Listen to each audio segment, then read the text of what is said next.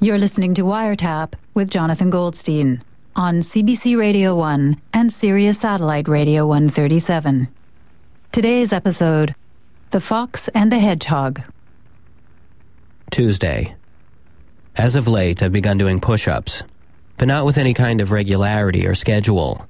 I push up whimsically, spontaneously, and most often as a function of my own guilt.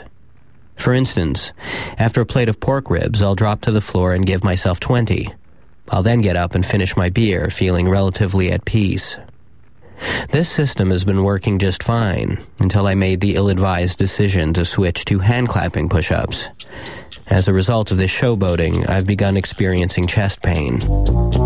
It's a dull throbbing that sneaks up on me anywhere from five to ten times a day. And each time it hits, my first thought is, my heart is breaking. This forces me to experience whatever I'm doing at the time, cleaning my bathtub drain or spreading chopped liver onto a veggie burger, as an activity full of heartbreaking poignancy. In these moments, the pain is like an exclamation mark, bringing to my immediate experience an urgency and force that reawakens me to the world. In its way, a false heart attack is like a Buddhist bell, calling you back to reality.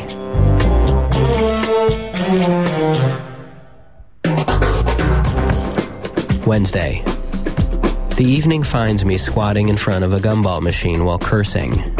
I've inserted a quarter and nothing has happened.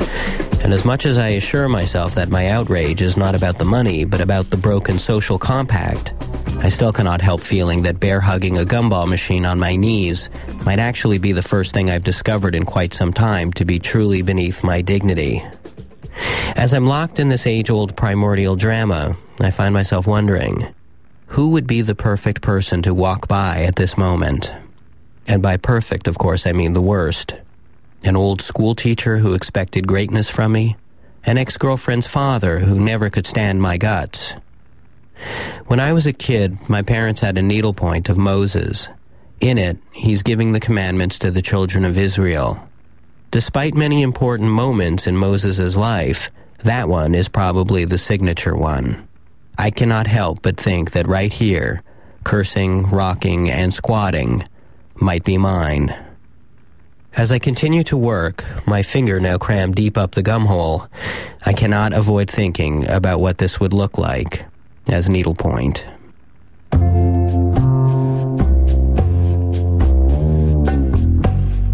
Friday. I have not left the house in two days. I look out the window, happy for the nice weather, intending to go out, but never getting around to it. Finally, I am driven out of doors due to an alarmingly low supply of martini olives. As I walk to the grocery store, I catch sight of myself in a store window. I look like a live action version of Pigpen from Peanuts. This is confirmed by two pamphleteering Greenpeace workers who allow me to walk past them without a single word. When I return home, I find a postcard in the mailbox from Hetty, who's in England. It's of an elephant swimming underwater, using its nose as a snorkel. I pin it to the wall above my desk. I can't help thinking that the elephant looks like he's smiling, like he's pleasantly surprised to have stepped into an impossible world where he is as light as smoke.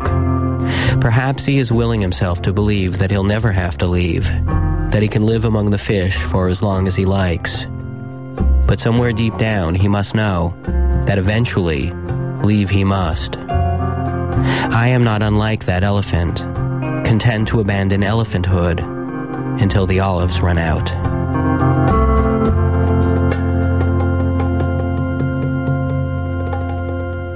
Sunday. Starlee tells me that according to the Greek philosopher Archilochus, people are either foxes or hedgehogs. Foxes, Starlee says, know a little about a lot of things, and hedgehogs know a lot about one big thing. Also, she says, hedgehogs like sticking their heads in toilet paper tubes. It's called tubing. Starley then tells me that Shakespeare was a fox, but Proust was a hedgehog, and that she's a fox, but I'm a classic hedgehog. What's the one big thing I know? I ask. Starley's not sure what to reply, and as she tries to think of an answer that won't hurt my feelings, I find myself wondering what Archilochus would call someone who knows nothing about nothing. Perhaps a perfect vice presidential candidate. See, I am a fox. What what makes you a fox?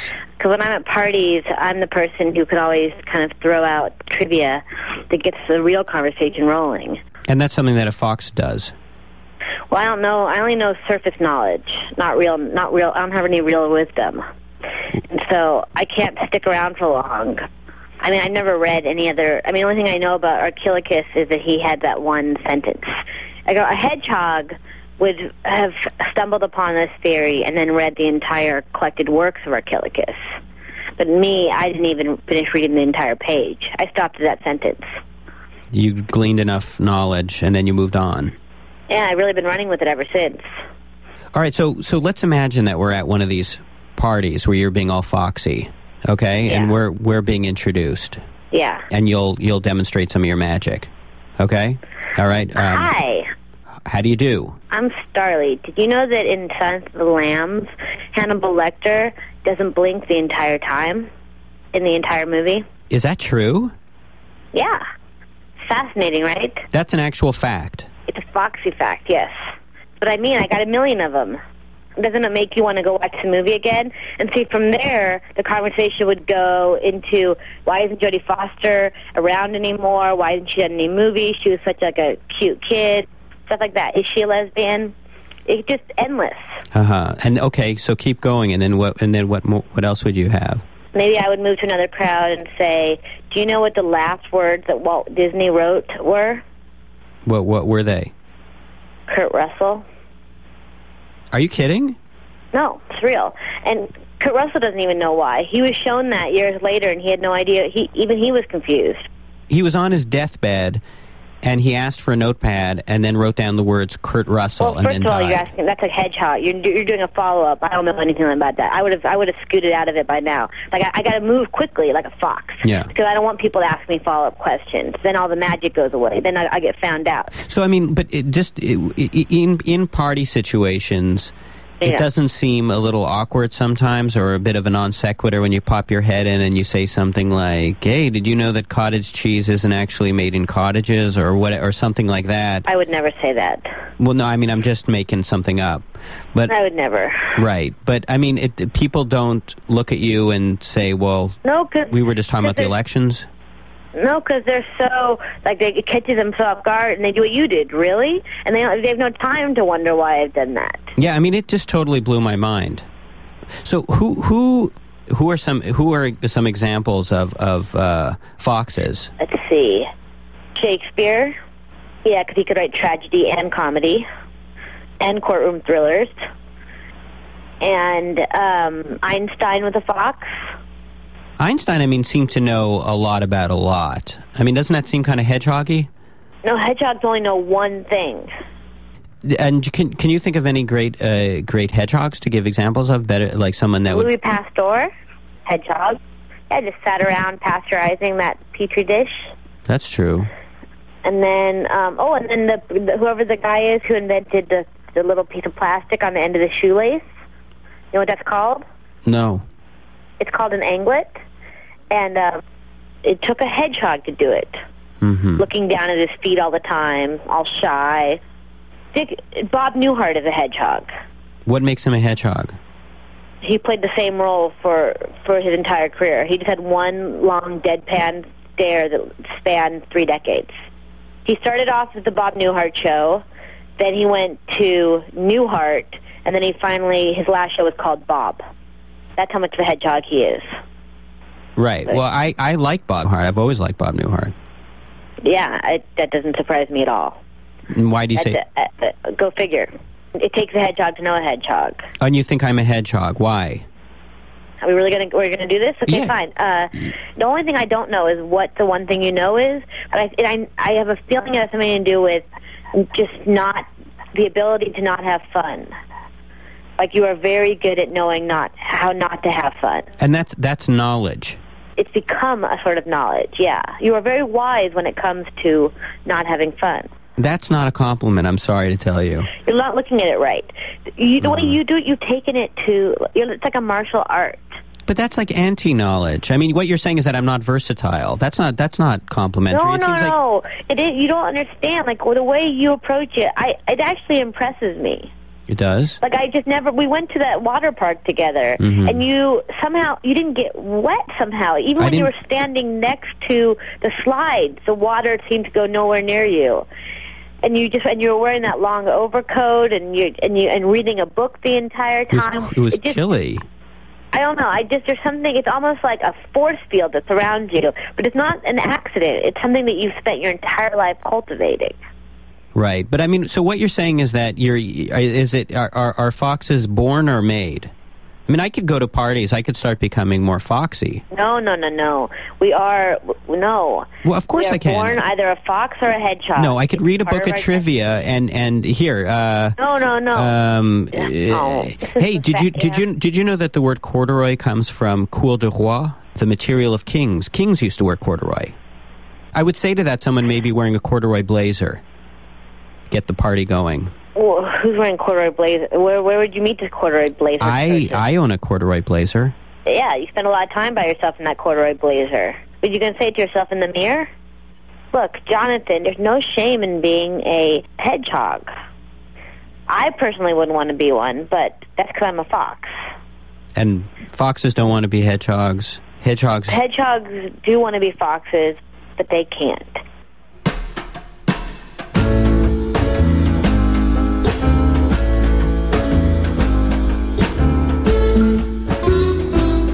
Hello. You know that vinegar smell that you have? Look, I, I don't want to hear this right No, but you know what I'm, talking I'm, about the way your house and your car all have that smell from you. I'm I'm not in a great mood. What's the matter? We're not rocking with Johnny tonight? I just got off the phone with Starley, and she was sharing with me this whole philosophy about how people break down into either foxes or hedgehogs, and she's a fox, and I'm a hedgehog, and hedgehogs are no yeah, I know. fun. Everyone knows the hedgehog fox. So big deal. What? You don't like what she picked for you? I'm a hedgehog. I'm, You're a hedgehog. Is that the news? that I'm a hedgehog, yeah, of all Yeah, I things. would say you're a hedgehog, but I don't see why that's a bad thing. A hedgehog is an animal everybody loves. Did they do? Didn't James Bond? Didn't he have like one of those attaché cases with a hole poked in it so the hedgehog could breathe, and he always had his hedgehog with him? You're, you're just being mean. I'm not being I'm mean. not ve- Hedgehogs I- are very welcome in the casinos of Monte Carlo for baccarat. She wasn't talking about a literal hedgehog. She was talking about a personality type. Your personality is nothing like a hedgehog. I don't know what she's talking about. But you kind of look a little bit like a hedgehog. How am I like a hedgehog? You know when you get like weepy and you curl up on the floor in a fetal position and you start crying? I don't. Kind of look I, like a hedgehog. I've, You've I've reminded me of never. that. Have I never I- mentioned that to you? I, have never. you, know, you have no self-awareness. That's why you need friends to point it out for you. yeah, friends. That is your personality assessment. This is like a Jungian archetype. Right. Have you heard of those personality tests, inventory tests, tests like see if you're crazy, see how what job you're suited for, Mm-hmm. Yeah. test your IQ? Have you ever taken a Wexler Bellevue intelligence test? No. Or a Myers Briggs? No. You know what? If you took a Johnson O'Connor, I bet you would fail the Wiggly blocks. Mm-hmm. Anyway, that whole thing about hedgehogs and foxes is nonsense. Let me give you a personality test that matters. This is a real one. And and and, and whose personality test is this, may I ask? It's mine. I made up this personality test. It's the Ehrlich test, and if you're lucky, I might append your name to it like the Ehrlich Goldstein test. So far, I got five questions. Uh-huh. It's Five questions. Five questions tell me everything I need to know about you. Okay. Okay, you ready? Mm-hmm. Question number one Mm-hmm. What is your favorite color? Um, uh, green, I guess. Did you say green? Yeah. Okay, wrong. How could that be wrong? Okay, argumentative, defensive. Let's move to question number two. What I, uh, what are you talking about? What I'm talking about is it's not what you answer the question, it's how you answer. It's how you react to my response to your answer. What that you, understand? didn't you, no, I didn't understand that. This is a personality test. I don't care what your favorite color is. You hedgehog. Okay. You didn't understand. Why would I care what color you Oh. All like? right. What am I painting your room? What do I look like? An interior decorator? Can we move on to question number 2, please? That was actually question number two just now. What was? I was assessing what would happen on the follow up to your favorite color if I was a decorator. And and And you got impatient. You scored very low on the patient scale. It was less than 10 seconds and you wanted to move on. By the way, in case you're curious how you're doing midstream here, you're doing very badly. why am I not surprised? Question number three. Yeah. You find yourself in a room, no doors, windows, solid high walls, and the ceiling is covered. Mhm. How do you get out? Uh mm. And you have no fingernails, so you can't claw your way out, and you have no teeth. And there's nothing in the room with you. You're naked. I don't know. I, I mean, I guess I just sit down and wait. I suppose. You sit down and wait. That's your strategy, how you're going to get out? Well, I, I mean, I just have to assess the situation. You assess the situation? Well, I don't want to expend all my energy, and there might be a limited supply of oxygen. I just told you what you have to do. You have to get out of the room. All right, fine, but I mean, You maybe. assess the situation? What are you going to assess? Well, I, I just have to, you know, figure figure it. I mean, you know, sometimes solutions present themselves. What do you think? There's a mouse slot? I just told you it's a solid room. There's no solution's going to present So itself. there you go. I mean, so maybe it's futile to struggle. Maybe you just have to sit down and accept your situation. Maybe make a life for myself in the room. I don't know. That's your solution. Well, I, I mean, until something better came along. Well, congratulations. I never got an answer that was so bad. Can we move on to the fifth question? We're not even at the fourth question yet. I just asked you another question. That was the fourth question. Can we move Now we on to come the to the fifth? fifth question. That's the fourth question. Yes, you did badly on it. I didn't. Okay, it's time for the fifth question. Uh huh. Are you there? Yeah. That was the fifth question. That. O- overall, Wait, no. it's Well, quite wait poor. a second. What was that supposed to demonstrate? It's the most fundamental existential question that philosophers have been wrestling with for the last thousand years. What else would someone answer? I don't know. Have you ever read Heidegger? Have you ever read I've Nietzsche? read. Yes, I. Oh, Have you ever read Plato? Have you ever read Socrates? I don't. They all had fascinating and wonderful things to say on the subject of am I here or not. Descartes got a whole business going out of the whole business. That that whole thing that was completely valueless. you know, you've got an attitude problem. You I should be, I do. yes. You should get down on all four little furry hedgehog legs of yours, and thank God that you achieved the rank of hedgehog. The rank. Because you could have done a lot worse, pal. Oh, yeah? Mm-hmm. You could have done much, much worse. I could see you as a as a slime covered newt crawling underneath a rock, living under some rotted leaves. There is no new. filthy, disgusting newt. It's not. The hedgehog is like a, a god to the newt. He's like the lord of newts. And yet you make hedgehog. You earn hedgehog, and what do you do? You walk around saying, oh, this isn't good enough for me. I want to be a fox. I don't think you deserve to be a hedgehog. I personally would have rated you more like a raisin. That's not even an animal. Alligator, hedgehog, anteater, bear, rattlesnake, buffalo, anaconda, hare, bullfrog, woodchuck, wolverine, goose, whippoorwill, chipmunk, jackal, moose, mud turtle, whale, glowworm, back, salamander, snail, and a Maltese cat, house rat, toe rat, white bear, doe, chickadee, peacock, bobolink, and crow. Hello, Hel- Hi, is this Myrtle Rennick? this is she. I was calling because uh, I was trying to find a medium for Yes, my radio show, and and I because I thought it would be fun to have someone who could channel uh, famous historical figures on the air, and I've looked into about a dozen or so, Uh-huh. and and it seems like your services are are by far the cheapest, Well, of course. like like by half. Why why is that? Well, I'll tell you. You know, I have a gift. Yeah. and I don't see what the point of gouging people's wallets to use my gift. I don't I don't see the point of that. So what I do is I charge people for you know just sort of like overhead just to get by, just to live. And how long have you been doing this kind of thing? It's for about 36 years now. And and so, uh, can you give me like a roster of like some of the some of the biggies that you channel, some of the big names from history? Sure. You know who uh, Genghis Khan? Yeah, of course. You you do Genghis Khan? No, no, but I've um I've channeled his brother-in-law Harvey.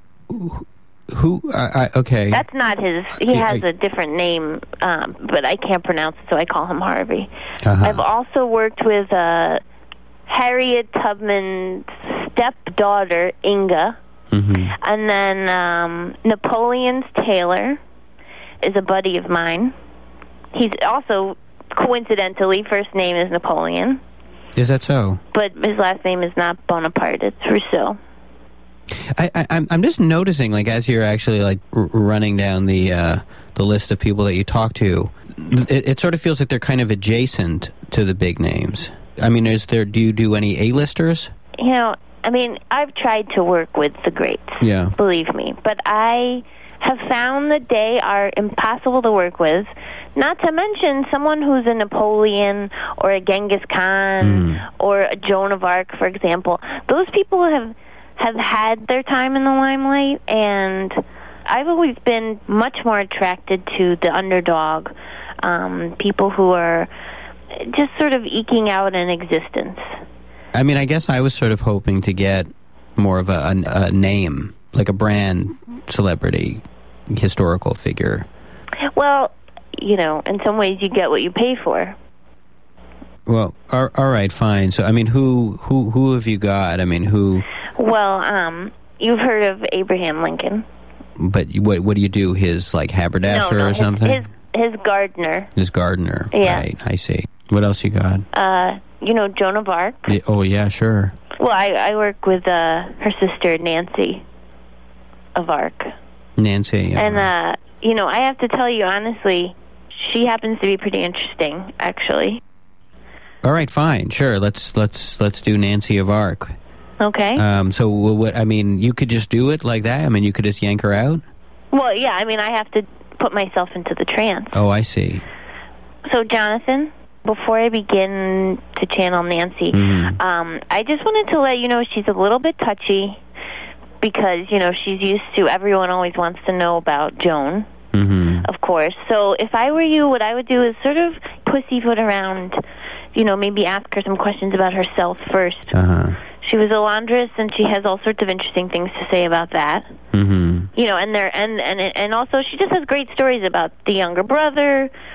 She grew tomatoes. Right, but I mean, obviously, I mean, the thing that's most interesting is to, I mean, is to be able to talk about, you know, her sister Joan of Arc, right? I'm not saying don't ask about Joan. I'm just Right. saying sort of be be diplomatic and and ask about her life as well, you right. Uh, know. Okay, I'll just be tactful.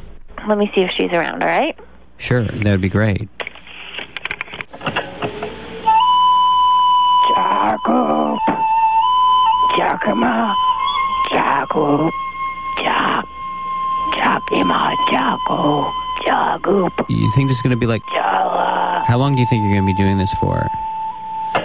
Shut your pie hole. Jana. Chop. Jasao. Jabar. Hello? Myrtle, No, this is Nancy. How can I help you? you sound just like uh, Excuse me?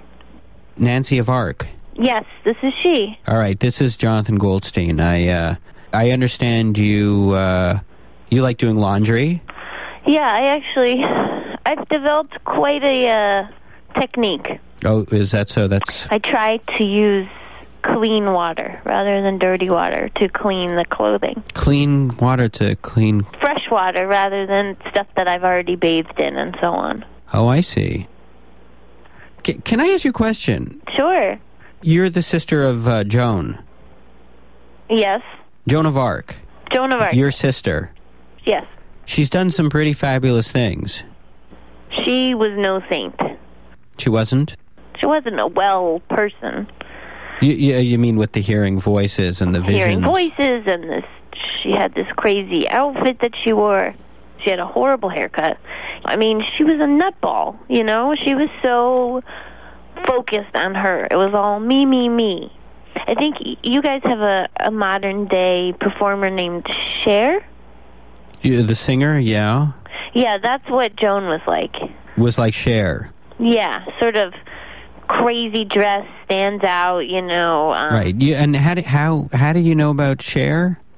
Sometimes Myrtle channels me when VH1 is on, and then I, I learn about modern culture. Uh, you and Myrtle. Yeah. Right. Well, so so she was sort of like Cher. Well, I mean, but what about what about the heroism The heroism. on on on the, on the, on the battlefield? you know, I mean, whatever. I think everyone had a job, you know. So she was heroic. She fought some people. I did laundry. You know what I mean? What I'm saying is that it's a group effort. You know, if she didn't have someone taking care of her, she would have perished, you know, years before.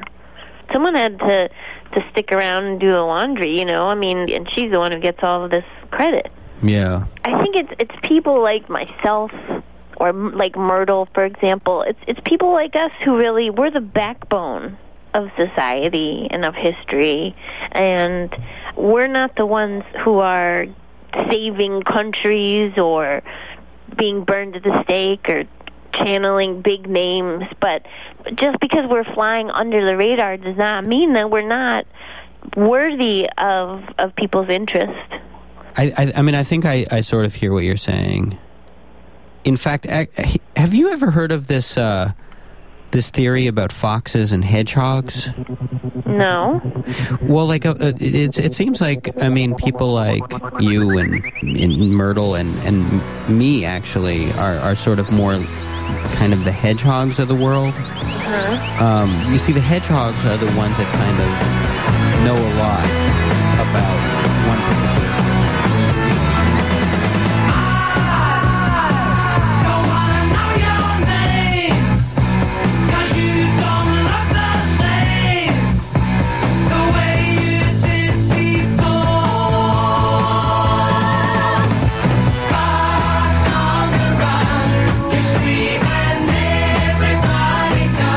On Wiretap today, you heard Starley Kine, Gregor Ehrlich, and Shayna Feinberg. Wiretap is produced by Jonathan Goldstein with Mira Bertwin-Tonic and Carolyn Warren. Production assistance from Crystal Duhame. Tune into Wiretap Sunday at 1, 4 Pacific Time, and Wednesday evening at 11.30. Reach us through our website at cbc.ca slash wiretap.